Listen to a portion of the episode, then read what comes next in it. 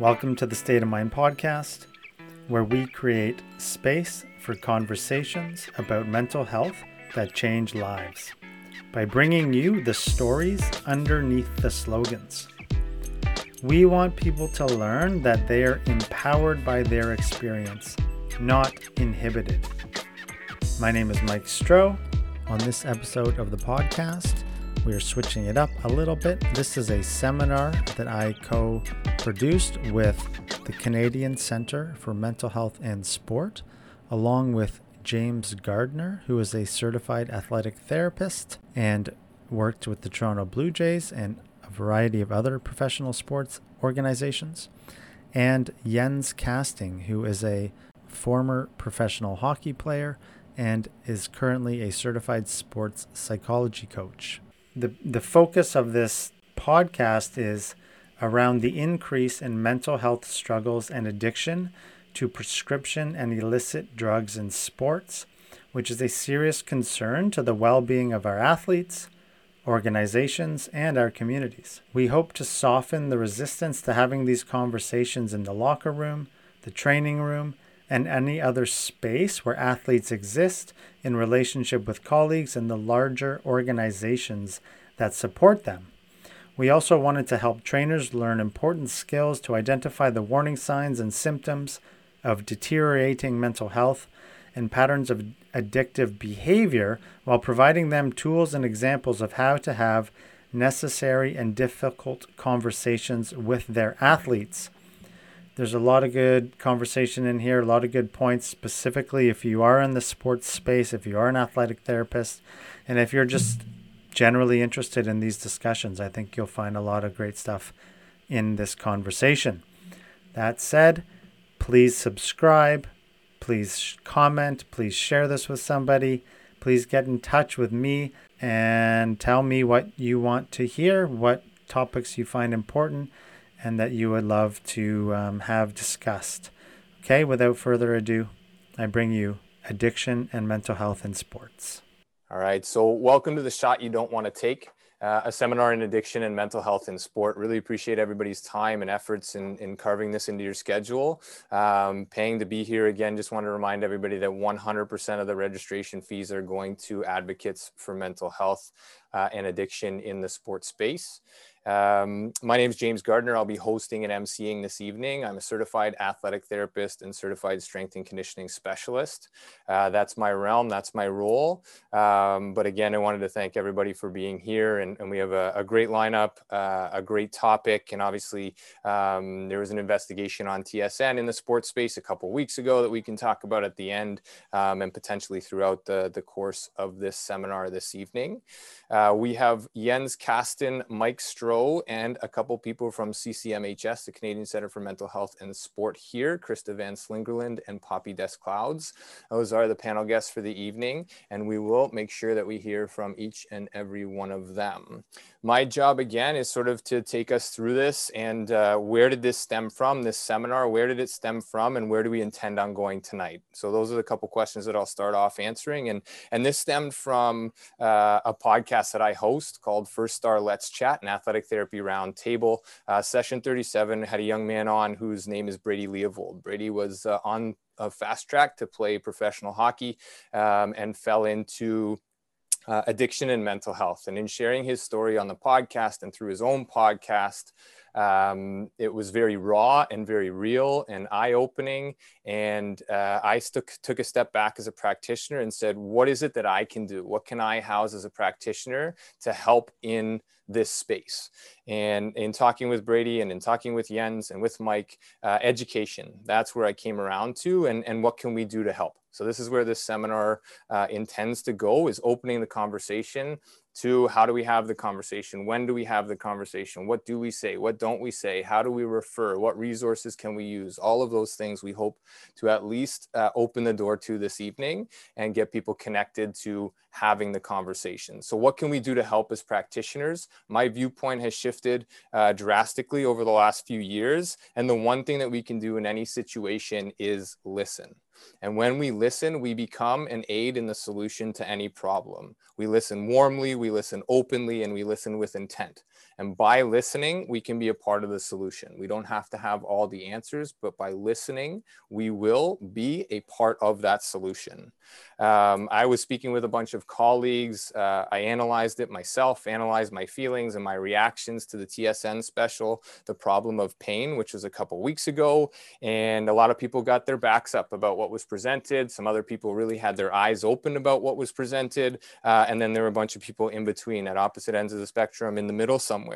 Um, collectively, as a group, Jens, Mike, and myself uh, agreed that this is an opportunity for us to be a part of the solution by having the conversation. So again, this is the evening, this is the plan, and this is where we intend to go, is to bring us to the conversation so that we can all enter the space together and support one another. Jens Kasten is a, a, certified sports psychology coach. Mike Stroh just recently completed his MA in counseling psychology.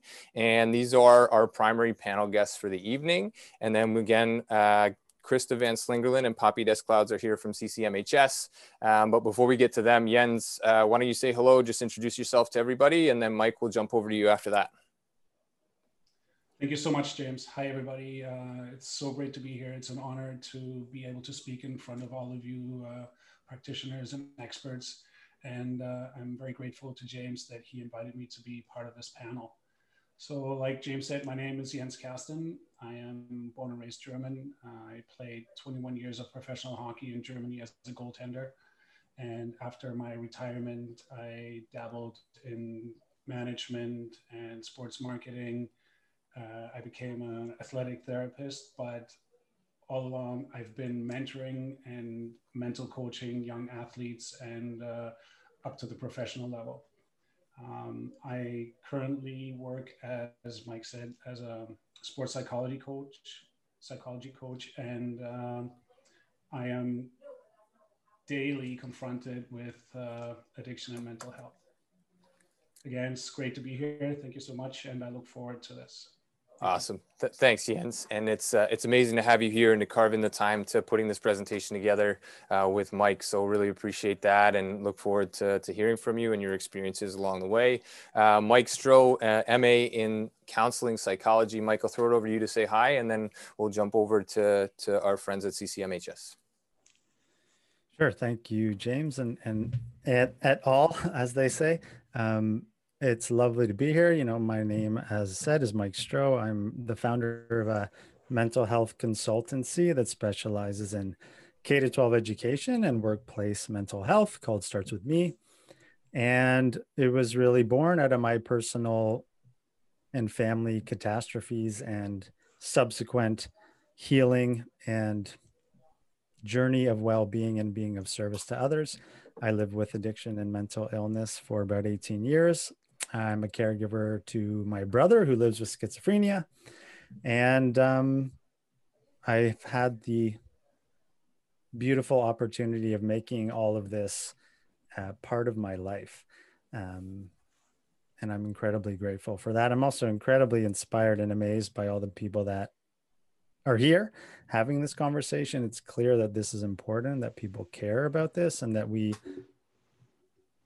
there's a collective pull towards figuring out how we can improve our way of helping people. And um, I hope to be able to contribute to that conversation today. So thanks. Yeah, thanks, Mike. And uh, I think just by being here and, and knowing that we are uh, in the space together, talking about it in the sports realm uh, may be a little bit different, but at the same time, this is applicable in, in personal lives and uh, and family lives for, for probably everybody on the call in some form or facet. So appreciate the share and appreciate you being here, Mike. And uh, Krista and Poppy, I'll throw it over to you guys at the CCMHS and let you roll through uh, your center and all the great things that you're doing there in Ottawa. And thanks, guys, and thanks for having us. I'm going to just share my screen. I hope.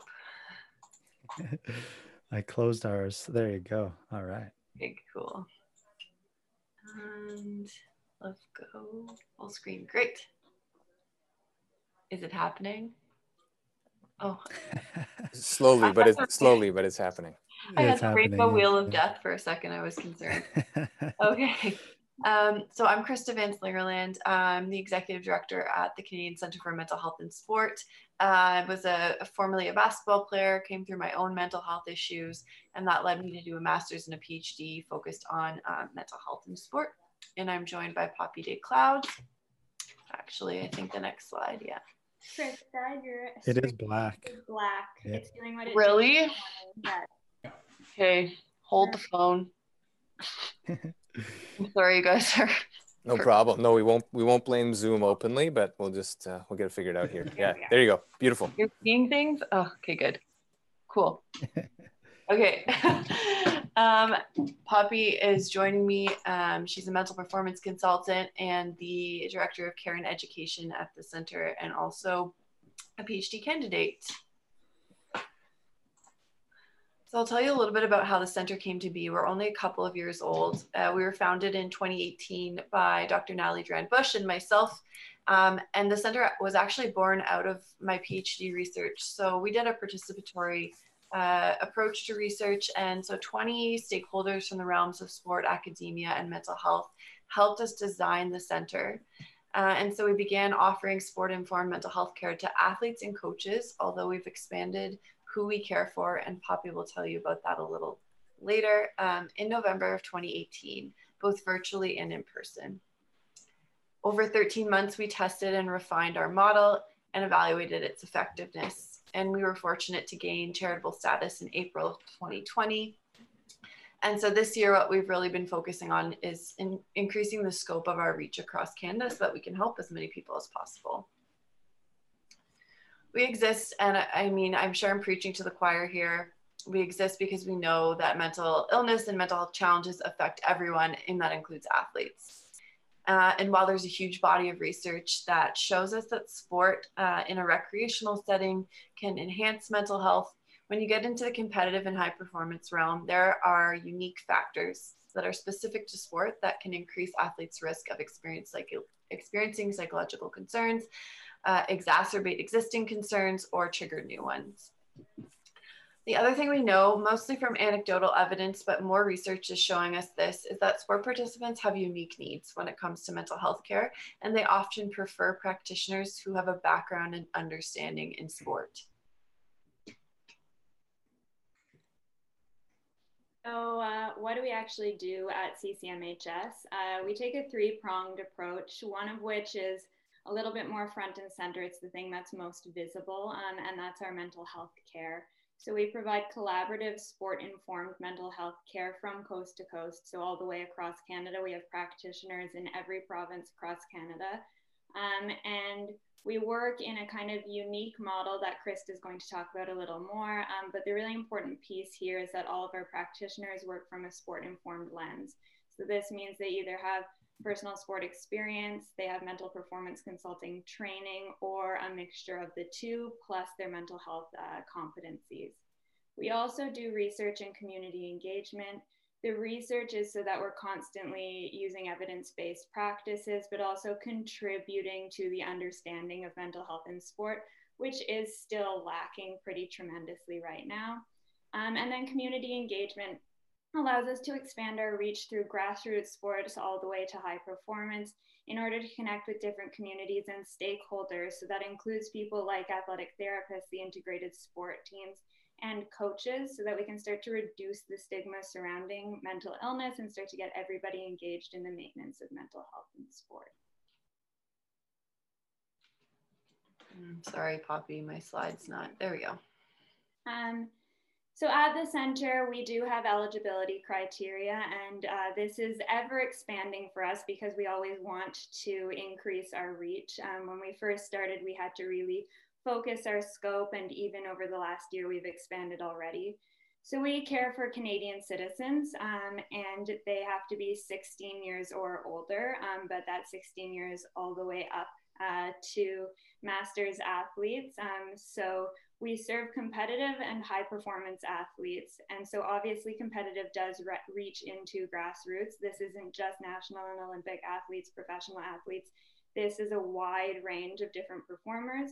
We also have recently expanded to performing artists, so dancers, musicians, as well as coaches and support staff. So that means as an athletic therapist or um, a sport doctor, you could be referring yourself to the center or referring one of your peers or colleagues because we understand that mental health is also a part of the IST's world in the sport domain. Um, and in order to qualify for CCMHS services, you do have to be experiencing some kind of mental health challenge. We're not just servicing mental performance needs. We do understand and have people that come to us for these things, but usually we'll refer to our external network of mental performance consultants rather than bringing in them into the center because we do mental illness assessment and we deal with functional impairments to mental health. So our team is really what makes us unique and I guess quite desirable in the sport world. Um, a lot of athletes end up not seeking care and not continuing with care because they don't feel a connection to the practitioner that they've sought help from. They don't feel understood as an athlete. And so our care team is sport centered first and foremost. We're comprised of 21 different mental health practitioners with backgrounds in sport and specialized competency in sport. So, right now we have seven registered or clinical psychologists, eight counselors, three specific mental performance consultants, and one family physician who really works uh, just collaboratively with us in the background. Notably, though, 12 of our team members are professional members of the Canadian Sports Psychology Association, and nine have dual competencies. So, this means nine of our practitioners are not only qualified in their mental health domain, but also as a sports psychology consultant working in the field of applied sports psych. We also have a care coordinator, that's me actually, who's a centralized point of contact for everybody that comes into the center. So I meet with every single client that's referred to the center and I become a neutral point of contact for them so that we can make sure they're getting a team that has a good fit for them. They have a practitioner that they're actually getting along with and that they have a con- continuity of care, that they're not lost to the system, which is what we see with a lot of athletes who end up dropping out of care. So our model has seven components that together make it unique, not only in Canada, but actually internationally as well. So Poppy's talked a lot about uh, our practitioners having that sport background, and that's what makes the care sport informed, and that they reside uh, across the country. And we've done that to get around jurisdictional uh, barriers to practice and to ensure that um, we can offer in-person care when it's necessary. Like I said, we work in person and virtually, although with COVID, we've gone completely online. And actually, athletes seem to prefer that because they can be stretching or uh, fueling and recovering and seeing their mental health practitioner. Poppy is our fantastic centralized care coordinator. So she's um, a neutral and safe touch point, and she guides uh, clients through the care process and also helps our practitioners uh, adhere to our model, our procedures, and our policies. And then our practitioners take a collaborative approach. So there's always two practitioners on everybody's care team, a lead and a support. And in practice, the amount of collaboration really varies uh, from case to case, from a client never seeing their support practitioner to those practitioners um, collaborating in the background. Uh, so the support is really acting as a sounding board for the lead. And then we've had cases where clients see up to three of our practitioners because they're experiencing complex sy- symptoms. They're um, at a distance from their practitioners. And so we need to make sure that they're not only kept safe, but also um, enhancing their mental health and their sport performance. And the way that we connect all our practitioners and have them communicate is through electronic health records that are secure. Uh, only the practitioners on a client's team will have access to that client's information.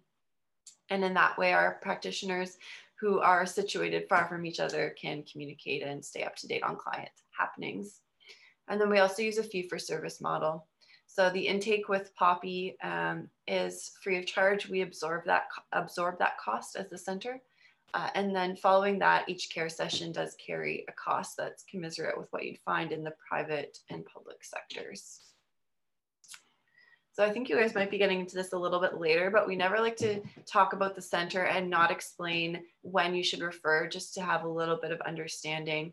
Um, so as a you know as ats you spend a lot of time with athletes and so you're in a really great position to notice persistent and significant deviations from their baseline normal. When we say persistent we're talking about two weeks or more. Uh, is usually your like flag like okay i need to follow up on this and significant when we're talking about significant uh, deviation we're talking about symptoms that are impairing somebody's ability to experience positive emotions more often than negative performs their roles and responsibilities whether that be in the sport realm in school in their workspace. Um, it's preventing them from having healthy relationships with other people and contributing meaningfully for their to their community and so some things that you're looking for are those prolonged changes in thoughts, which athletes may verbalize to you, um, their self-talk, their behaviors, their appearance, and their feelings. Um, so referral is very easy um, and we've done this on purpose because we want to make ourselves as accessible as possible.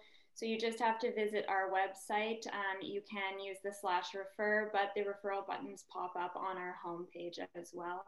Um, a really unique factor of the center is that there's no physician referral necessary to get an athlete or any kind of support team member into CCMHS for an intake. You can either refer yourself or you can refer an athlete or a colleague. Um, you have to refer that person with their consent because I get in touch with them directly. So we try not to spring the care on anybody. Um, you've got to have a conversation with them first. And we do ask you to acknowledge that the athlete or the uh, practitioner has consented. Um, you can also get in touch by email or phone, and these are direct communications with me. Um, and this just allows us to have a longer conversation. If you have specific concerns about someone or about yourself and you're not sure how the care process works, I'm happy to have a longer conversation. At some point, that electronic referral form does have to go through. It's quite simple and it's just a part of our way of tracking to make sure we don't uh, lose anybody along the way. Once the referral comes in, um, we book an intake session with the client. That happens with me and it happens at no charge. It's comprised of filling out an intake questionnaire that screens for a bunch of different mental health indices. Um, and it also comprises a conversation with me. That conversation can be anywhere from 30 minutes to an hour, depending on how much the client wants to share. Um, but I actually use those two pieces of information in order to refer to the best possible fit of a care team for that person. We use a really holistic approach in that I'm trying to fit, find a fit of practitioner for the person, for the athlete and for the core concerns that are flagged on the intake questionnaire and verbalized by the person coming into the center. Um, once I've actually made a referral to a care team, the care delivery starts usually between five and seven days after the referral is made. So we have no wait time at this point. Um, I know that's a major selling point for a lot of athletes who are waiting months, if not a year, to access care sometimes. Um, and care delivery can last anywhere from one session to um, a full year. We work in blocks of sessions, so we check in every four sessions, but we don't have a limit on how long somebody can see their practitioner. And once someone exits from CCMHS, their file is put as inactive, but they're welcome to revisit us at any time if they need to re-access care. So um, we aren't going to take questions because it may, it may derail this whole presentation, but here are some frequently asked questions. Um, do we work with performance concerns? Poppy's addressed this, um, but we have a lot of people coming and thinking that we're just um, offering performance services. Uh, we will always, if anybody's ever ineligible and, and not having a mental health challenge would make somebody ineligible, we always make a referral to the community um, so in this case, it would be to our network of mental performance consultants. Um, sometimes we have parents asking if their 15 year old can come through the center. Uh, we have been known to bend the rules, but that's really about our practitioner team uh, and their competencies and comfort. So we don't service younger athletes at this time because we don't have enough uh, practitioners on staff with the training in child psychology and the care of younger individuals. So um, we want to make sure everybody's safe and within their scope of practice.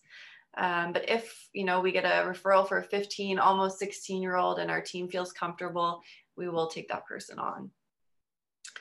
can we help if somebody is suicidal? Unfortunately, we're not. So we're not a crisis center. We don't have the capacity to respond to crisis uh, events for people who have not are not already in our system. Of course, if somebody's already matched with a practitioner, they would be available um, if that client is having um, crisis or distress. Um, but we'll always direct people if you have a suicidal um, athlete, coach, or member of support staff uh, we'll direct them to 911 or the nearest emergency room. So with that, um, oh, shoot, sorry. The next slide just has our contact information. We'll also throw it in the chat. You can connect with us online as well. We're on Twitter, we're on Instagram, we're on Facebook, and uh, you can feel free to email Poppy or I anytime if you have questions. All right, thank you, thank you very much, and, and a lot of lead in there to some of the things that we're going to touch on. So, Krista and Poppy, really appreciate you taking the time and all the work that you're doing at CCMHS. Um, I'm sure we'll have plenty of questions to get your way afterwards, and, and lots of referral points as well with the practitioners we have in the room. So, uh, thank you once again, and, and if you need to head out, uh, we appreciate it as always, and, and we'll talk to you very soon. Um, we're going to jump back into our presentation here. And as an athletic therapist and a, um, somebody who works in the performance space, all of these areas are areas where we can do just what we've started talking about, and that's starting with a conversation. So we're everywhere as practitioners in locker rooms, in the weight room, in the training room, or out on the field in the sidelines. And we're privy to a lot of that information or a lot of conversations and hearing a lot of the things um, that are happening both in the locker room or in the therapy room, but also outside because we're there and we're accessible. And um, I think both Poppy and Krista mentioned that connection that athletes feel to their practitioners. So this is an area that, as a practitioner myself, I feel um, we can always use a whole lot more support in terms of having resources and referees um, within this space so that we can help in areas or get connected to people who have expertise in the areas that we may not be quite as comfortable. And so with that, uh, we're going to send this over, Jens. I'm going to send this over to you, and uh, and let's jump into our presentation. Awesome. Thank you so much, James. Uh, thank you, ladies. That was very uh, uh, insightful and uh, educational, and I, I, think it's fantastic what you guys are doing. And I will definitely refer some of my clients to you when and if needed. Thank you so much. Um, as I mentioned earlier, um, my background is professional hockey, and uh, during my career and throughout my presentation, I will refer back to my my personal experiences uh, throughout my career. And uh, I want to start with, uh, unfortunately, one of the entry drugs for a lot of uh, addictions in sport, which is performance enhancing drugs. Uh, my personal, my first personal experience with performance enhancing drugs was um, when I was 27 years old. I just got traded just before Christmas, and uh, our team doctor at the time was the former um, national doctor, a doctor of the Russian national team. So, you know, during the Cold War, we always had suspicions that there were things going on that were not legit. And um, I was sitting in a dressing room for my first game, which accidentally or incidentally happened to be in my hometown. So I wanted to look good in front of my uh, my family and friends. And uh, our team doctor walked around the dressing room and stopped in front of everybody and, and uh, every individual and held out a, a handful of pills. Even though we had the suspicion whenever we played against this team, the players, uh, their facial expression, like big eyes, and they were always very aggressive. So there was the suspicion that something was going on. So, anyways, he came around and he was standing in front of me and he held his hand out and he said, Take this. And I'm like, uh, What is this?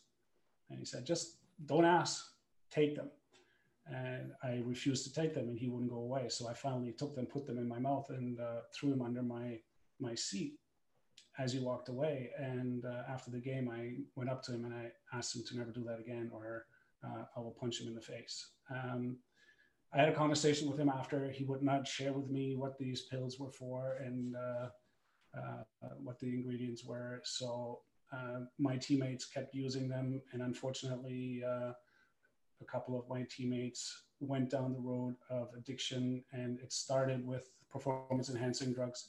Uh, if you want to do the next slide, and uh, unfortunately for a lot of athletes, this is where it leads. Uh, street drugs, especially cocaine, are very popular amongst athletes. Uh, of course, we can't generalize, but it's uh, for a lot of guys and uh, athletes, that's the go to drug.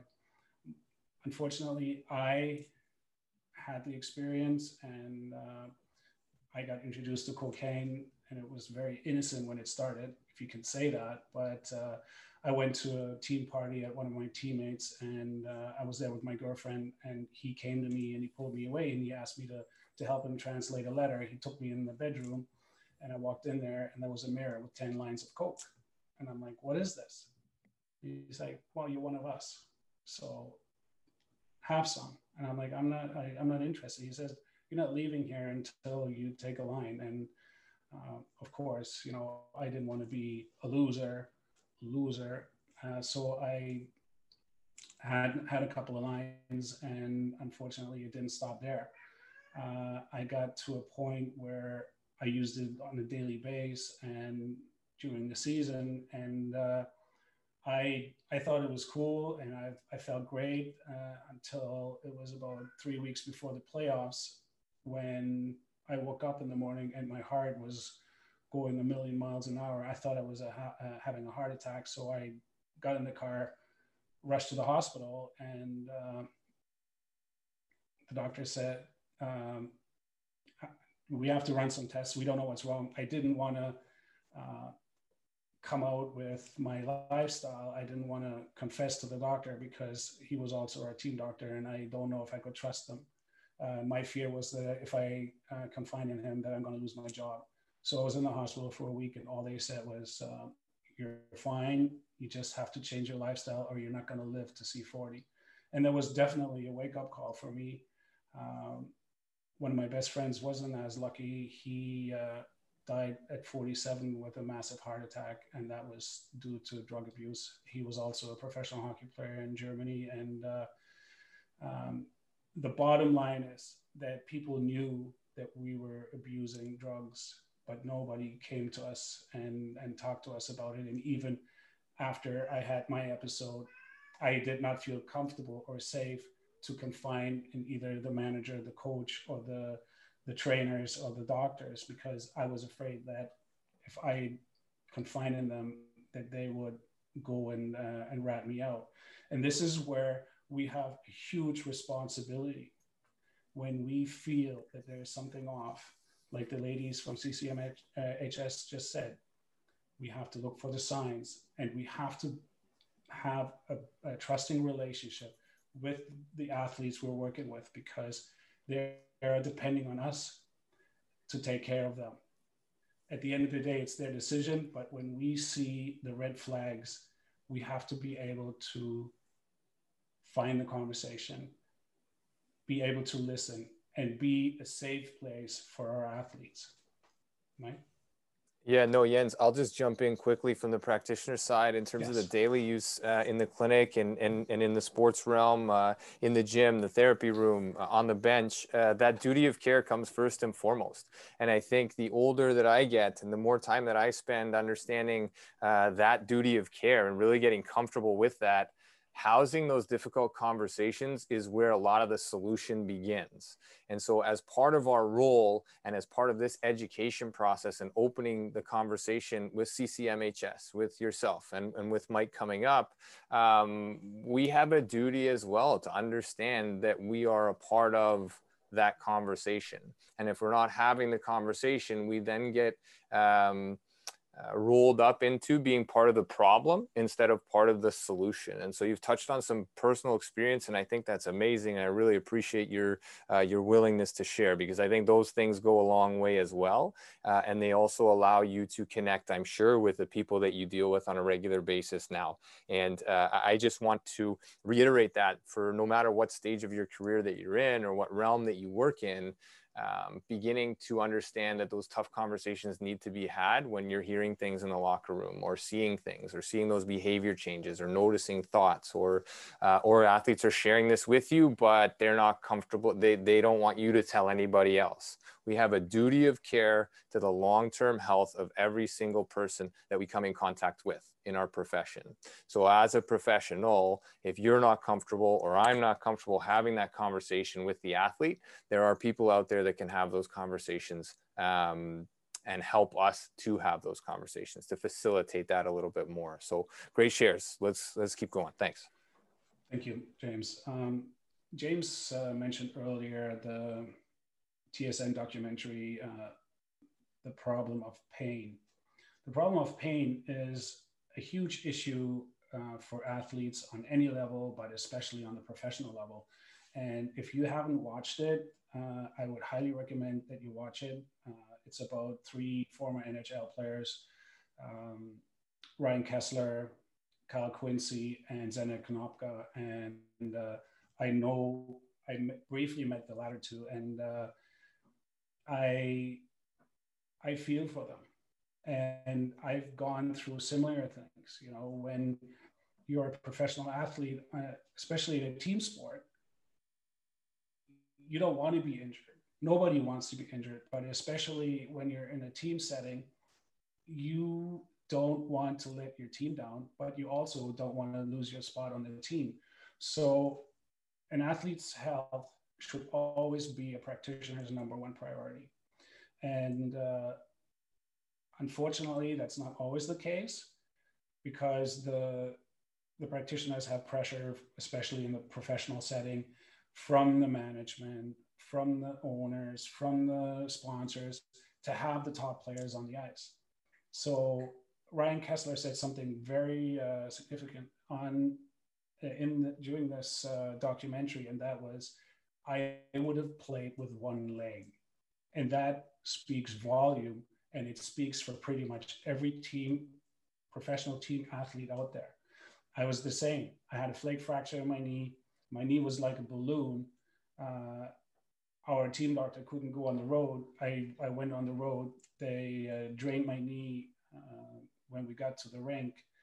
They actually had a doctor there. I had three injections so I can play. So I didn't want to say no because I didn't want to let my team down, but I also didn't want to, I was a goalie. I didn't want to lose my starting position. So this is where practitioners have to put a foot down and educate the athlete about the long-term effects that these medications not might have, but will have on their health. Um, when an athlete is injured, at the end of the day, it's his decision to say, I'm playing, whether you give me a, a painkiller or not, or you give me an injection or not. But it's the, the practitioner's decision to say, I'm not doing this because I don't want to be responsible for your long term effects. In Ryan Kesler's uh, um, case, there is blame. But we also have to put up a mirror and say, okay, it was my decision to take the injection all over and over and over again so I can perform. But we have to find a balance and we have to build. And this is not when someone is injured or someone is suffering from addiction. We, as practitioners or coaches or uh, therapists, we have to build a foundation with these athletes so they know they have a trusting source where they can go and say, listen, I need your help. I need your guidance and I need your advice. And this is one of the utmost important uh, jobs that we have to build a trusting relationship so the athletes know whether it's on a professional level or amateur level or Olympic level uh, or minor level that they can come to us and confide and and have that trust where they know if I spill the beans, I know I'm not going to be ratted out.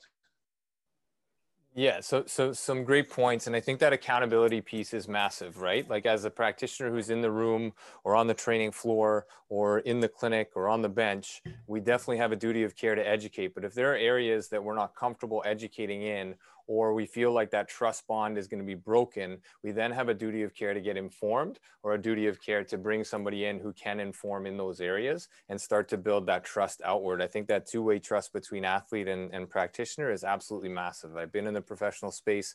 I understand these conversations are difficult.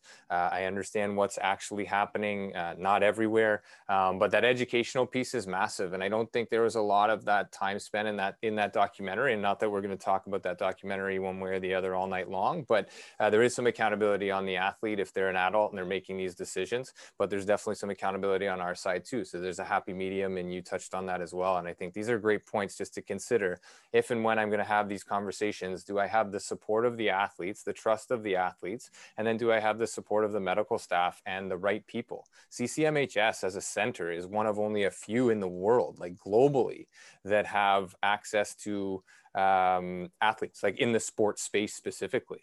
And so if you didn't know about it before, I mean, you've already got your money's worth. You know about this center, and and and uh, I think just having those conversations with those professionals or finding professionals in your local area that can support you as a practitioner and therefore support your athletes a little bit better, that's massive. That's a huge win for all of us. Go yes, ahead, Mike. Absolutely. I think you can flip Thank it. you, James. Yeah. So I'm not going to go into too deep of a detail uh, with this slide because uh, Mike is going to uh, talk about this and uh, go a little more in depth. And also the ladies of uh, CCM HS talked about it briefly.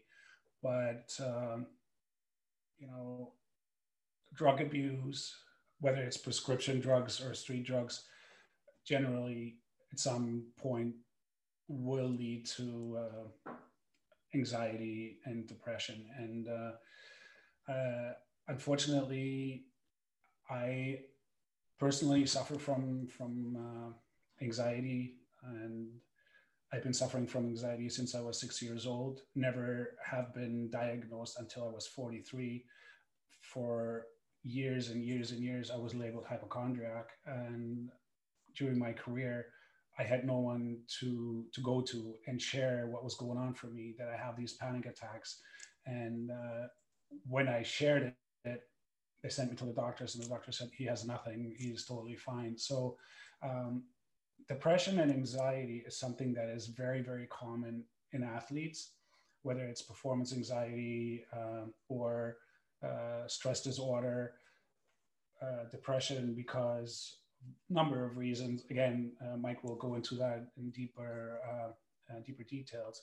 But here again, it's so important that we know how to handle someone who is dealing with uh, mental challenges, whether it's illness or um, whether it's depression, whether it's anxiety. But again, Mike will uh, touch on that uh, a little later. Yeah, and I think there's a number of professionals in here who are in the professional sports space as well as the amateur space, collegiate level, university, and people will be picking this up uh, hopefully afterwards as well. And I think one thing that I've always talked to students about and talked to my former self about and my future self about is uh, knowing our athletes and patients. So doing more than associating them with the injury they are when they walk in, if it's somebody you're seeing on a one off um, understanding who they are and, and, and if you're there on a daily basis you understand which shoe they tie first. You understand what a handshake looks and feels like on a good day and on a not so good day. And poppy touched on it krista touched on it and you've touched on it. And i just want to reiterate that as well is like how we know our athletes and, and what we know about them goes a long way in a building the trust but B, also helping us recognize signs and symptoms, not only of injury that shows up physically, but on that mental side, right? And in the addiction side of things as well. So um, I just, I, I, keep jumping in. I don't mean to interrupt, but all of this is so real mm-hmm. in this space that uh, I really appreciate this and, and it's great information. I appreciate that you are actually jumping in and uh, put it in your terms, and I uh, I'm very grateful for that. So moving forward, uh, we all know, you know, the pressure on athletes, especially again on the professional level, is immense and it grows on a daily basis, whether it's through social media, uh, mainstream media, coaches, managers, owners, fans, family, uh, and the pressure that we put on ourselves to perform. Um, it gets overwhelming. And a lot of uh, athletes are suffering from performance anxiety and depression. And it's really, really important that they have an outlet and have someone to turn to uh, when they're struggling. It's, um, I'm sorry, I have a cat meowing. It's very distracting. Um, sorry about that. Um, for me, again, I go back to my career. Uh, it was ages ago, and we didn't have any uh, um, mental coaches. We didn't have any psychotherapists or psychologists on the on the roster. And I dealt with my anxiety and my depression. Um, I grew up in a very abusive home. My father was an abusive uh, alcoholic, and uh, uh, that's why I started suffering from anxiety when I was six years old. And uh, it was it was devastating for me not to know what was going on for me because I had no idea what I was suffering from. I just felt like I was not normal. And we now have the tools, the knowledge, the education to help these athletes. And again, it's all about building relationships. If you're a, a team practitioner and you work with 30 uh, players or athletes, or 50 athletes. Yeah, it's very time consuming to build relationship with each and every one of them. But it's necessary. And it's the time we have to take. And that's the responsibility we have to take. And the greatest gift that we can give them is us and is an ear to listen.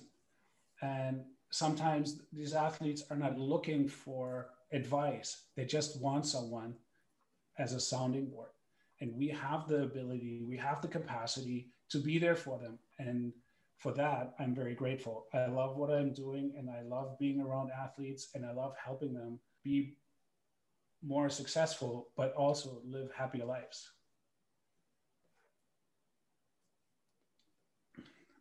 Our main mandate and we all in some shape or form gave a, a code of ethics. And that is protecting our athletes. And we have to question and ask ourselves are we doing everything and anything in our might to actually protect our athletes? You know, when we when we watch a documentary like uh, the problem of pain, it makes me cringe and it makes me feel horrible. Not because I went through similar stuff, but because they're going through it and they're suffering way worse than I than I am suffering. But there are other ways. And we're living in 2020 and there's alternative medicine. There's different ways to treat uh, athletes without pumping them with chemicals. And this is this should be our mandate to find ways to treat our athletes so they are healthier and once they retire, they still have a great life and not suffering from the, the long-term effects from the medication that they have been uh, fed over their, their careers. And again, you know, I want to wrap this up and I want to say thank you again for listening, for giving me the chance to, to speak in front of you and to be part of this uh, great group. And I want to ask you to do the best. I know you are, you are doing the best but do better and and take care of the athletes that are in your care. Again, thank you so much. Yeah, th- thanks, Jens. And Mike, just before we jump over to you, I, I just wanted to reiterate that. And, and uh, it was amazing to hear that CCMHS takes on practitioners as well. So we know that we're a part of this, and um, and and I think that's an amazing piece as well because we can support one another through these conversations as well. But one point that I like to drive home as often as possible is that we do not have to be everything to everybody. We don't have to be the expert in these fields but we should do our very best uh, to know who is to know somebody who is an expert in the areas that we're not strong in. And that's really where i've come to in my career is building out a model of integrative care for the athlete If I can't handle it, I have no problem referring outward to a sports chiropractor, a physiotherapist, a mental health practitioner. But I have to have those as quote unquote tools in my toolbox, referees, references that we can network with to make this a more holistic approach. It's not that it's all doom and gloom in the pro sports space, but uh, outside of the pro sports space, resources can be tough. So when resources are tough, we rely on one another to navigate. If you're in rural Ontario, you may not have experts, but COVID's taught us a lot of things and remote work helps. It definitely helps. And we just heard from experts at the beginning. We've heard from Jens, who's also moved to the online space. Uh, and we'll hear now from Mike Stroh. So, Mike, uh, appreciate you being on, man. Take over and run with this. And uh, I'll do my best not to interrupt you. No, please do if if the impulse, uh, you know, arises. So, I think some of the things I was going to cover were covered already, so I'll skip over those. But I just want to draw our attention to this little map here, or this little diagram that my colleagues and I have kind of slowly put together. And this is about kind of knowing what's happening inside of you so that you can be a, in, of service to the people that you're caring for or working with. So we talked about knowing the signs. You know, it's it's pretty. I mean, as a human being, you are wired to be able to see suffering in another human being. You know, beyond, you know, the ins and outs and the intricacies of, of serving that person over a long period of time. Of course, it takes a lot of practice and, and skills and et cetera. But as was mentioned, that's not really your job as practitioners in these situations. So just being a human, recognizing that your athletes are human goes a, a, very, very long way in developing sort of a sense of compassion and empathy for what they're going through. So, knowing the signs, I think one thing I'll reiterate is that we're all human. We all suffer. We all feel sad. We all get angry. We all feel, you know, a, a whole range of emotions. But as um, Poppy was saying, or one of them was one of the, the women from CCMHS was that when these things become prolonged and they are distinctly different from that person's normal behavior. So this is another thing Jens was saying about developing, I think James too, developing relationships with your athletes so that you actually know who they are as a human will go a long way in your ability to start identifying, hey, person A, you know, maybe she's behaving in a way that is not appropriate to the scenario that's going on right now. Huh.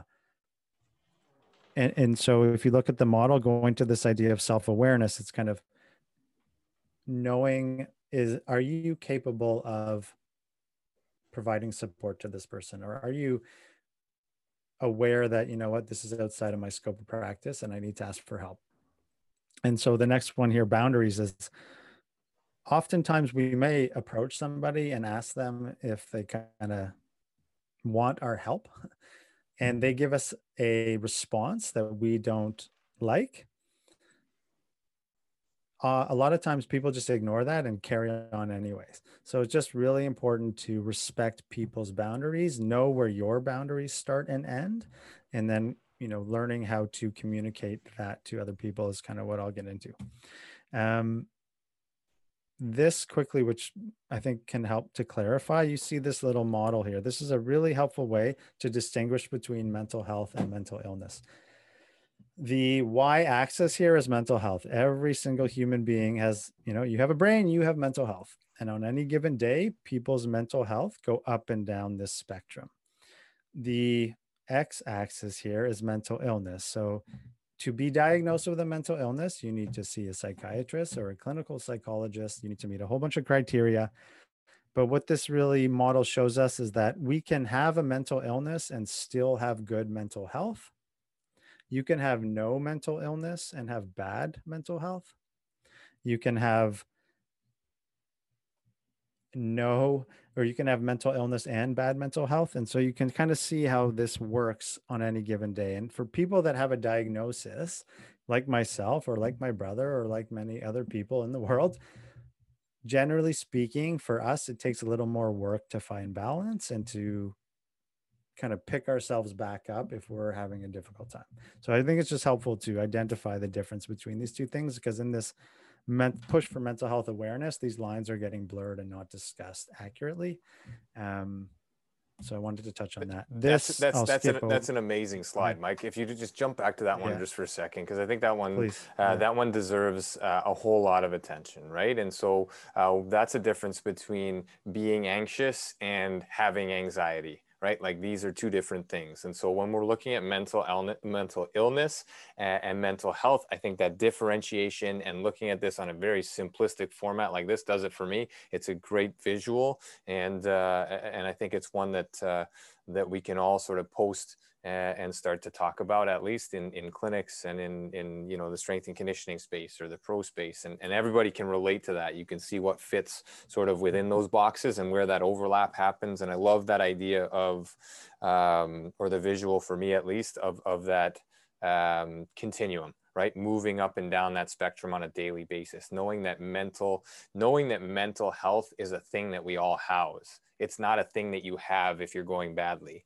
and i think that's huge and distinguishing that for people um, and, and, for myself like i just kind of got a little bit excited about that one. I get goosebumps a little bit with that one because it's a it's a bit of an aha moment you know and and, and i think that's um, that's fantastic. So keep going. I, I promised i would only interrupt when necessary so let's call it necessary. All right i love it. I love it. No and I, I was just i have like a almost a paper on my website and a video about this that goes into much more detail so if anyone is interested after um, happy to share that. So this was discussed like w- the boundary between the two. What i think is not discussed or well understood is addiction. Um, what does addiction even mean? The medical community has has very little consensus on this. I take the approach of um, that it's sort of a three pronged thing. It's almost like a spiritual thing it's a psychological thing and it's a physical thing I I am very fond of Dr. Gabor Mate, who's a Canadian doctor. He's an addiction specialist. He's world renowned. And his kind of definition is that addiction is a manifestation of any behavior that a person craves, finds temporary relief or pleasure in, but suffers negative consequences as a result of that behavior. And no matter how bad those negative consequences are, they can't stop. So personally, I was convicted of trafficking marijuana in high school. I was a very promising golfer. Uh, drugs just destroyed all of that for me. And no matter what happened, I could not step out of this sort of desire to be high because I didn't know how to deal with anything. So another simple way is drugs are not the problem. Drugs are the solution. Okay. The the problem is the underlying mental health concerns. And without a, another solution, we turn to drugs or we'll turn to anything that we can get our hands on to make that pain go away. So it, you know, things when people are not willing to accept that they have a, a substance use problem, denial is a big thing. Don't even notice I am lying. it's a great acronym. Um, and people get really defensive. So, uh, you know, you may see something. Here's a great example. If I'm in the thrills, the, the, I guess, the grasp of my addiction, if somebody tells me something that I know is good for me, I'm going to do the opposite on purpose just to spite them. And then I'm going to blame them for telling me to do what I assume they told me to do. So that's just kind of an example of like how this the illness really like destroys people and i'm i'm a good example of that in my previous life. So another underlying motivation of addictive behavior or what drives addiction or is this idea of negative core beliefs. And this is sort of a more psychological perspective but we have negative core beliefs about ourself so if I'm an athlete, you know, I'm not good enough. My career is going to be over. I suck. Everything's my fault. I'm a bad person. If I don't succeed in sports, nobody's going to love me and my world's going to come crashing down. I may also ha- have negative core beliefs about other people. So I can't trust the coach. I can't trust the trainer. I can't t- trust my teammates. I can't trust my family. If I tell everybody the, the truth of my situation, no one's going to love me. And so, of course, I mean, when people are, kind of you know almost like uh, what's the word like um, lulled into that, or it's not the word I'm looking for. But anyway, when people are stuck in that place, it's no wonder that they isolate and hide and lie and deny and etc. So, you know, it's really important, and it's been the theme in some sense is our our willingness to listen openly, kindly, compassionately, and not try to fix people. So that is a tricky thing to balance when you are working and you know in some situations it's not your responsibility to deal with this person's problems. So that goes back to the boundaries and understanding you know what is my responsibility what is not and how can i help here but not you know it's the idea of putting the the mask on first when the plane's going down. So you got to take care of yourself. You have to be weary of putting yourself in in bad situations with simultaneously holding your ethical, you know, need or role to be of service, you know, to the people you're helping. So this is a, a quick way to just understand what goes on inside the mind of a human being.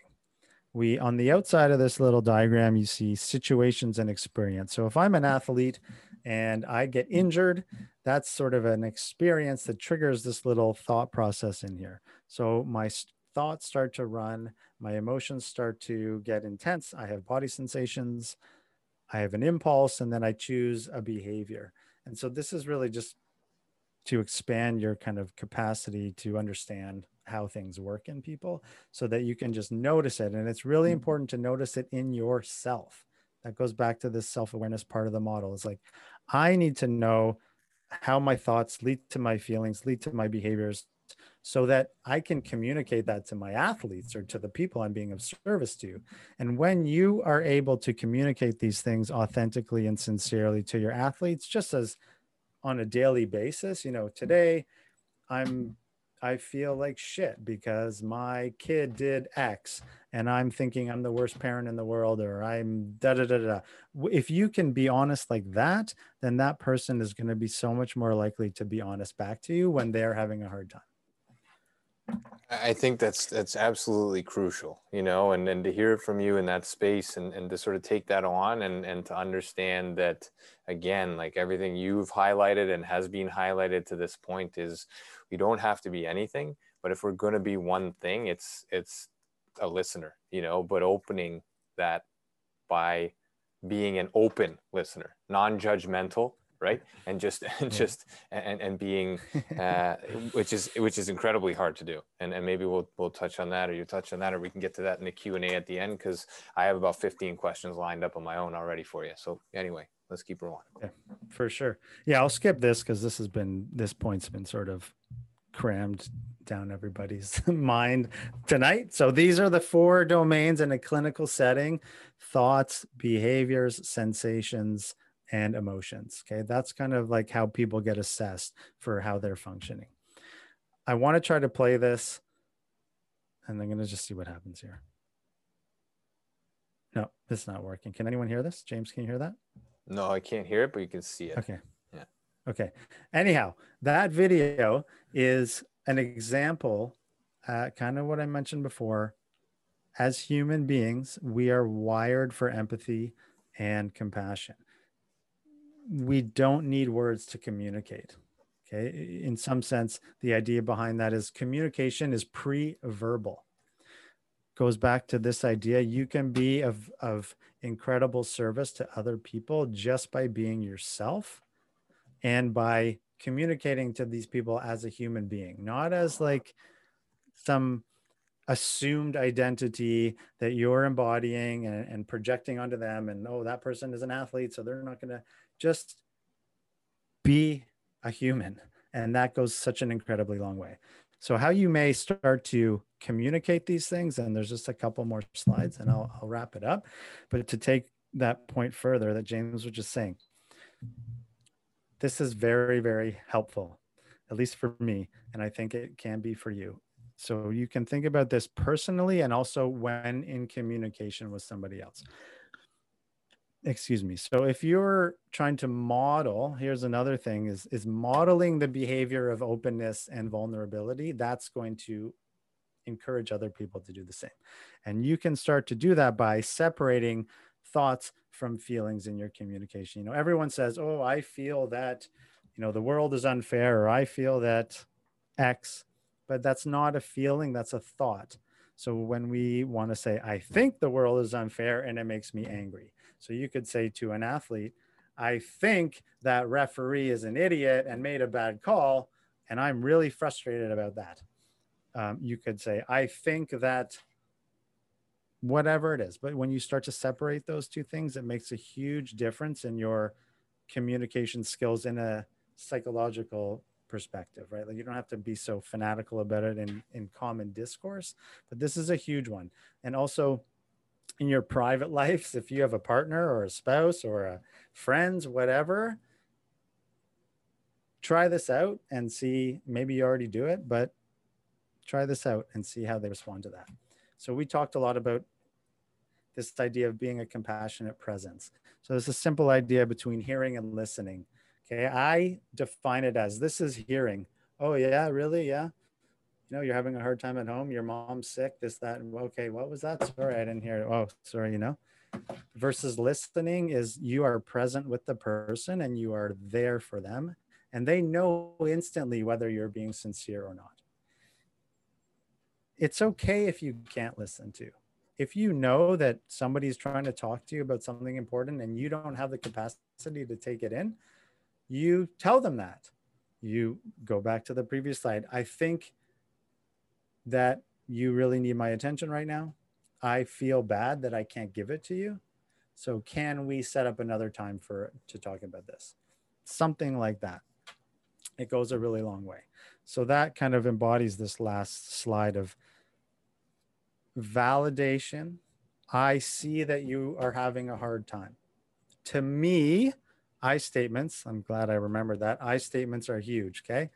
I think you're having a bad hard time, or to me, it looks like you're having a, a hard time.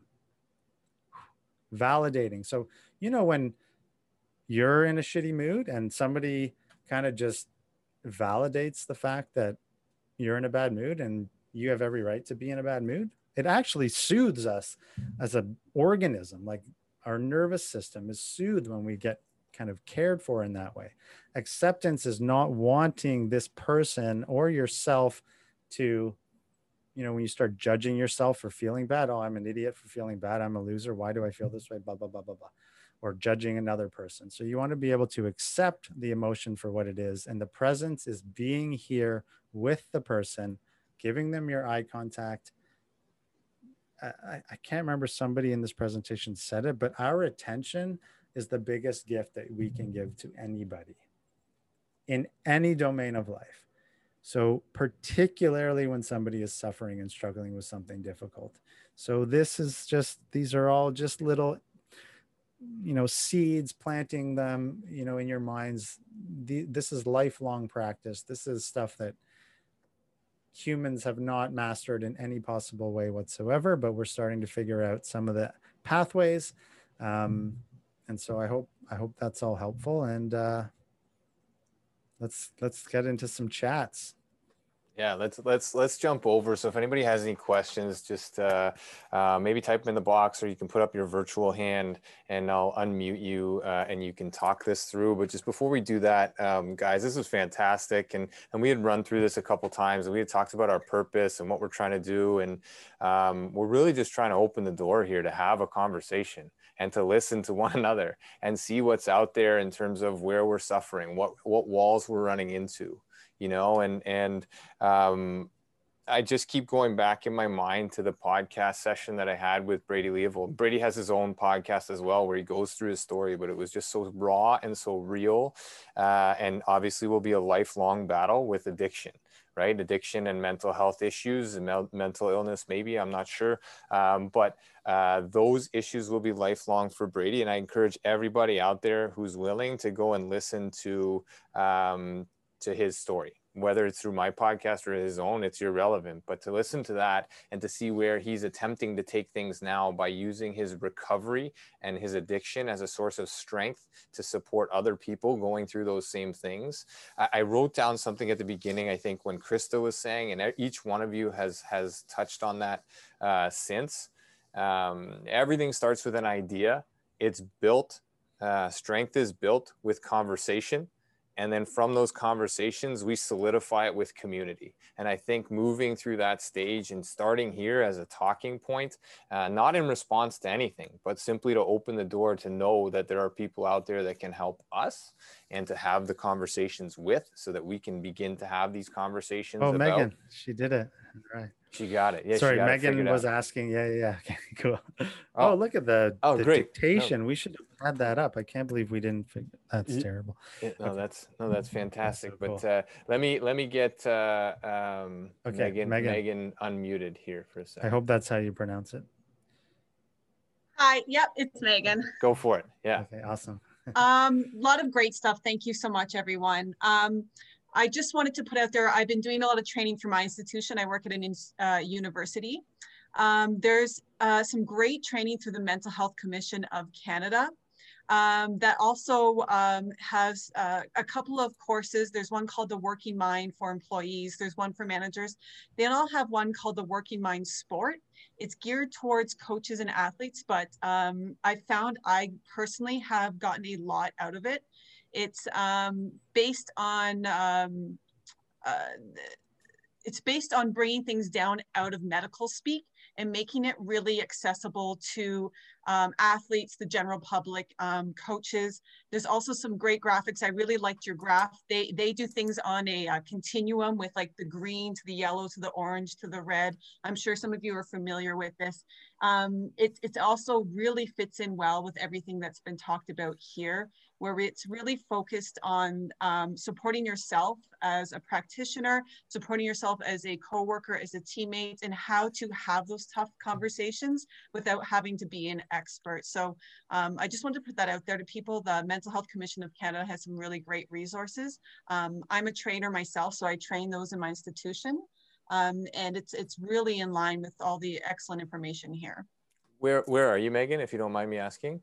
Uh, I'm at MacEwan University in okay. Edmonton. Yeah, no, okay, great. Thank you for joining us, and, and those are great shares, and we'll, we'll make sure that we uh, we dictate this and, and get this out as well, and, and hopefully through the recording, uh, maybe what we'll try to do is get this recording out to everybody, or at least accessible in a membership area. We got to look into all those details afterwards, but um, appreciate the share, absolutely. Yeah, and I'll, I'll throw the link awesome. down in my in the chat here. It's a really great resource. Fantastic. Awesome. Um, yeah, so we'll open it up. If anybody wants to type it, type into the uh, the chat box, please feel free to do so. We have uh, you know we have plenty of time here for questions. If there's stuff you want to go back to, slides you want to go back to, um, personal experiences, or how to reach uh, how to reach out to somebody, or how to begin a conversation, uh, Jens and Mike are are, are certainly experts uh, in those domains. And um, I don't know for for me as a practitioner, I, I think I just no, I don't think I did. has a question. Yeah. Oh, there we go. Great. I just made six pages of notes, so I'll I'll have a few more for you here in a second. So we'll. right, we'll, Will, I oh, yeah, yeah. Hey, thanks, gentlemen. Um, so I guess my it's not really a question. It's just you mentioned this. I think everybody talked on it with with the issue of boundaries. When is there any? It's such a gray area, but you know, trying to talk to an athlete or you know even a peer. Um, is there a way to know if you're pushing too much or if you haven't pushed enough to try and get something out of them? Because like even personal experiences, I, I, know I've probably talked to people and I might have asked them once, you know, like, hey, you know, things look rough. How are things going? Um, you know, and they said, no, things are fine. And then, you know, 24, 48 hours later, I finally had a big breakdown. So that's, you know, and I, I know it's such a tricky thing and there's no like guidelines for that, but I was just wondering advice for, you know, kind of broaching the subject with somebody. Yeah, can I? I think I'd love to speak to that. Um, part of it is we, you know, again, we're not responsible for other people's choices. So all we can really do is offer the support like it sounds like you did and if they say no one thing you can say is you know if you ever do want to talk i'm here for you. And again they're going to take that how they take it. And if they say no you can always check back in with them right? So i know last time i asked you you, you didn't want to talk about anything. Um, i'm just checking back in. And then you gauge again like are they giving you the kind of real cold so- shoulder or are you noticing a little bit of softening there? And and just sort of it's because when people are scared and in denial or just etc any type of if they sense that that kind of privacy is being threatened they're going to shut down and shut down and shut down so it really becomes our responsibility to leave them alone and to kind of ask ourselves you know number one, like, what is it about me that's getting upset that they don't want to listen? Um, that's a hard one, but that's important to reflect on and and just kind of check back in. And then lastly, I would say if the person's behavior is verging on criminal or verging on like suicidal, then as a citizen, you kind of have a, a responsibility to call the police or to tell them you're worried and that you have to call the police. So I hope that's helpful. I also have a video on that too, but uh, I'll share all that stuff after. I hope that's helpful. And then, and sorry, and Joe had a question in the chat too, but I'll let this one ride for a minute and then we'll go. No, um, that was great. Thank you. No problem. James, there's a, a question from Steve. Uh, I would like to answer that if, if you don't mind. Yes. Steve, why don't you uh, jump on is... that? Jump on that. Sorry, Jens. Why don't you jump on that question, uh, touching on referral if they don't want uh, to be referred, and then Mike, if you don't mind, just pull up that uh, thoughts versus feelings slide, and that'll cue us to jump over to that next. Okay. Okay. Steve, this uh, can you come on? Can you unmute yourself? Yep. Go ahead. Um, this is a, a situation where it depends on what the the challenge is or the issue is that you want him to refer. Uh, first of all, it's great that he has the the trusting relationship with, I assume, with you, uh, that he only wants to speak with you. But if this is a, a, a deeper issue where you're deeply concerned about his uh, mental state and mental health, then the best way to to approach this is that this is beyond your your scope of expertise. And if you continue to advise your your athlete or your patient whatever you want to call it uh, any further you're actually uh, risking to to get yourself into trouble because you are not qualified to give any advice in regards to mental health whether it's depression whether it's uh, uh anxiety and it's really important for your athlete to understand that that you are actually risking to lose your your license. So if you have a, a very close uh, relationship with him and he still doesn't listen uh, it becomes challenging and you have to probably take it to your peers uh, to your uh, uh, um, to your director because, like I said, this is a very slippery slope. And uh, if you are taking it too far, you're not doing anyone a favor. Okay. Yeah, it's just uh, yeah, a lot of uh, athletes, you know, like like we talked about on on the call, right? Will confide in us and a lot of stuff, and want to use us as a soundboard almost to yes. vent and and release their their thoughts and everything to us. Um, and sometimes yeah it definitely goes beyond our scope of practice and you suggesting that they see somebody about it but they refuse to go do it that they only want to talk to us right um, about it and constantly refuse to go. So um, I like that suggestion about threatening our, yeah. livelihood almost too right? And yeah.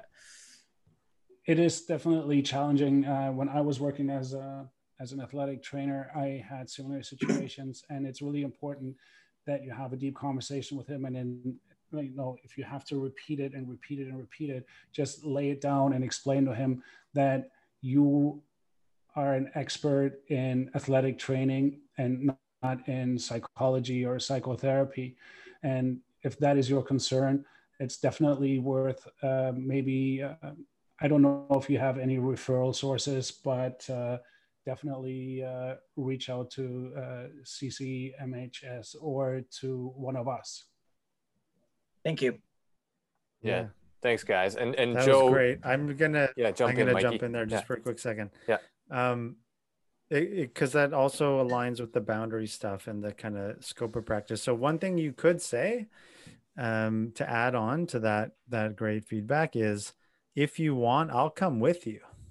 Like, I mean, I don't know if that's if you're willing to do that, but if you are, this is more of a as a friend kind of thing. But even if it's, I'll come with you to the team doctor, or I'll come with you to the counseling center or whatever, that might be um, an extra thing you could try to do and see how, how, how that person responds.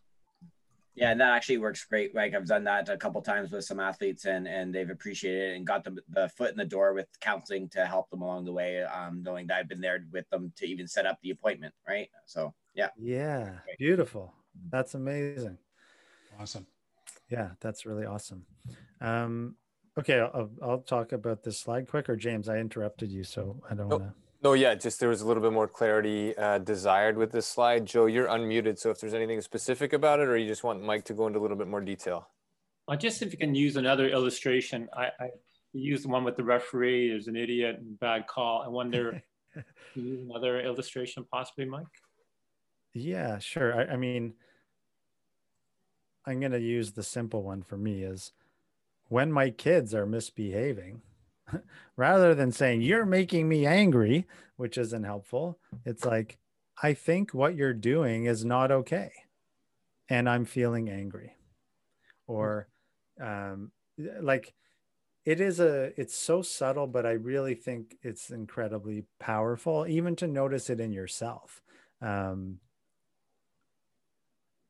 what would be another example with like um, you know like- i think the Sorry. Go ahead. Please. No, you're just thinking like an I message. I feel I when you do this, I feel this is like an I message. Are you familiar with that type of thing when you do this behavior? Yeah, using I statements. Yeah, sure. Yes. Yeah, yeah, and and so there's the I feel this and I think this, and then there's to me it looks like you are feeling this, or and so when you're kind of like serving it up for that person to grab hold of it for themselves or not rather than you know if i go up to my kids and say hey you're being a little brat and blah blah blah blah blah. It's like what's their response is like you know fucking go screw yourself dad. It's like so i just find personally it's this is an incredibly helpful one even to sort out what's going on inside of me. Um, you might also say i'm having the thought that x so I'm having the thought that I'm a horrible person, and I'm having the feeling that I feel like angry or sad, or I'm having the feeling of anger or shame or guilt. Um, okay, that's good. That's yeah, no, really, really helpful, Mike. And, and I've been doing some reading recently as well, sort of outside of the AT scope and, and in sort of this realm, um, not only for this to be a part of this presentation, but for, for my own well-being. And, and I think just placing that word feeling uh, with in front of whatever it is that you are feeling, especially when it's a negative sense, but also the non-attachment to like that euphoric state as well, um, so that we're not you know attaching too high or too low. So when I I am angry, just by placing the word feeling in front of angry, it separates us from not being that emotion. It's an emotion that we are sensing versus all encompassing. Yeah, it's yeah. huge. It's huge because you're not your feelings or your thoughts. And so, yeah, it's sort of a, a big one. Yeah. yeah. And Tony, I'm just unmuting you here and then uh, you're up. Go for it. Uh, yeah. Oh, sorry. Yeah. It wasn't uh, so much a question. It was just more like, thank you guys so much for uh, all of the things that you guys are presenting, but especially Mike, um, what you were saying, what you're saying about uh, thinking and feeling and how um, we have to decipher our own feelings and emotions in order to help other people is so huge. And I think a lot of people don't realize that. And that's actually what I'm learning in my helping relations class for massage therapy now um, is that we have to deal. Uh, excuse the ex- expression with our own shit in order to deal with like other people's stuff you know because we can't even deal with whatever's in our backyard how are we supposed to help other people you know? So it's like helping ourselves in order to help others. So i thought everything that you said was really really amazing. Uh, thank you so much for for sharing that. I love to hear that you're learning that too in your practice. Um, that's the i mean the comp my company's name is starts with me. It's like we have to be I don't know. Anyway, we could go down a whole rabbit hole there too, but um, no, I'm I glad think, you found that helpful. I, I, think we should go down that rabbit hole, Mike, because it, it really does. And, and Jens does some similar work. And, and, and I've actually tied the therapeutic side and some of the yoga practices that I've studied and, and mindfulness and meditation and building that into um, self care. Um, to the point like uh, reach out to any one of us and, and talk on this stuff because uh, I've implemented and not as a plug, but simply as uh, I think it is massively important for us to recognize that self first. And whatever we recognize in ourselves, we can then uh, be much more appreciative that that's in everybody else and in everything else as well. And so uh, I've tied this together through um, retreat style uh, workshops where we use physical yoga and we use mindfulness and then we use physical practices of joint care and joint health and some strength and conditioning models and blended it together to really put you the practitioner first so that you can take care of yourself realize recognize all of the things in you you get the output of taking care of yourself and then you develop a skill set of that recognition in me which therefore i can recognize outwardly. And, and mike does some great work. Like if you if this is the first time you've heard about it um, get on starts with me.ca check it out and uh, and be sure to sort of reach out this is what this is all about is connecting people to things that they may not know have existed before but expertise in the area and, and as well so speak to it a little bit mike in terms of that self-care and, and what are what's in place yeah i mean i think personally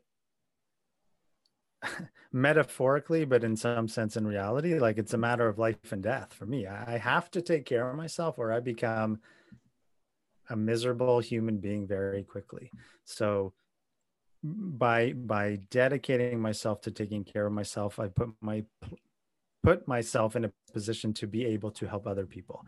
And I think you and Jens are beautiful examples of that too. And I'm sure a lot of the people on on this call, like we're here because you know, in one way or another, we've all been through the shitstorm in, in our own way. So it, just it's also an, this idea of modeling. So when it comes to like mental illness or mental health disorders or like addiction, whatever, it, it doesn't matter.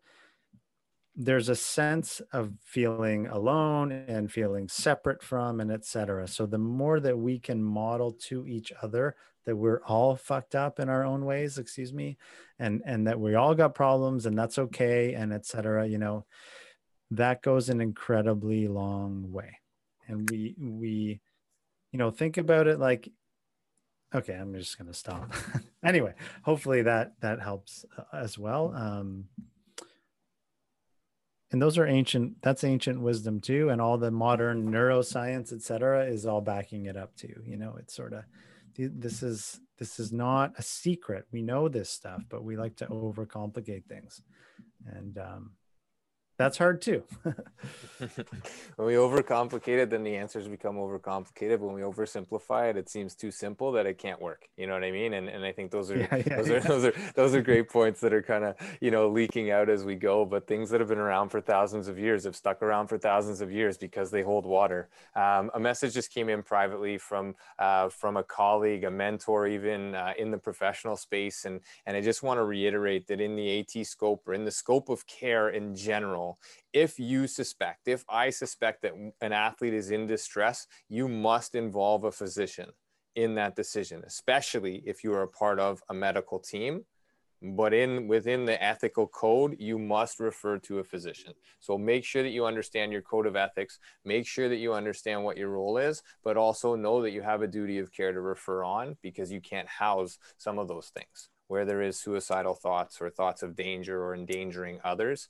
Uh, all of those things are critical, crucial, and that's also duty of care is to understand our code of ethics and, and where we must refer and when we must refer. So uh, appreciate that. Um, it came through privately, so doesn't, uh, I think that's assuming that he doesn't or she doesn't want to have his or her name out there right now, but that's perfectly great. And I think that's great information that all of us need to reiterate on a regular basis as well and the links are there. I saw that come in the TSN original, uh, the the problem of pain. It's it's. I think there's going to be a second part to it as well, and um, it was a great documentary. There's a lot of good information there, but uh, know that documentaries and know the things that are put into media um, are also told sometimes from one or only half a side of the story, and there's a lot of other information that's left out because you have to cut and edit and do lots of things. So take it with a grain of salt. Use your common sense and know that those are coming from sources of pain as well, and we've touched on it throughout the night. Those athletes are in pain. There's a lot of blame to be had. There's blame shifting, there's blame sharing, uh, and there's partial accountability. And we all own a role in that. No matter how we cut it, things are happening in the pro space, they're happening in, in the university space and in amateur sport as well. If we continually turn a blind eye to it, wherever we are, in any world we're no longer listening and that's where um, and that's where we need to, to continue to open the door and that's again that was the primary target of this evening i hope you've all uh, uh, feel like you've benefited in that sense uh, and hopefully beyond as well so um, if there are any other questions, we're pushing past the 9:30 mark. But uh, Jens and Mike, if you guys have maybe five or ten more minutes, we can we can stay on here and and let the questions roll in. Sure. Yeah, I'm happy to stay on for a little bit. Sure. So let's call it uh, let's call it 9:40. So eight more minutes. So if anybody has any questions, please uh, feel free raise your virtual hand or your real hand if you're on camera, or both if you want to get very 2020.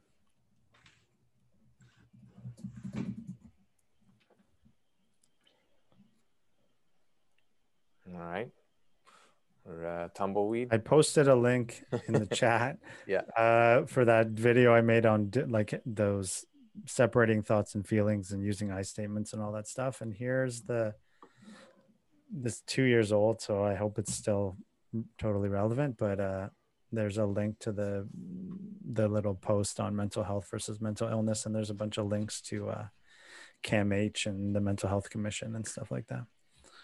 Yeah, no, this has been this has been great, guys, and there's a whole bunch of thank yous coming in both privately and in the in the open chat box. And uh, and listen, the thank yous go beyond just the presenters too. So we really appreciate your time and and your willingness to to put this into your schedule and and share the conversation. And um, again, 100% of these proceeds will go to advocates, and we'll announce where that's going and how it's going, and uh, as we dole that out. And uh, if we do post this, um, it will be for a donation or for a fee as well. You, you paid to be here, people who pick this up after the fact uh, as well, because there's a lot of money that needs to go to resources like CCMHS uh, and, and, and like uh, mm-hmm. Brady's podcast. Uh, Brady's podcast was also posted. Jens, thanks for doing that. It's called Hockey to Heroin. It's mm-hmm. a it's a riveting a riveting story, and every guest he has on different angles and all those kinds of things. And um, and, and the Puck Support Foundation is where Brady has taken his addiction recovery um, to be a source of strength and, and, and definitely a portion of the proceeds here will go to Brady and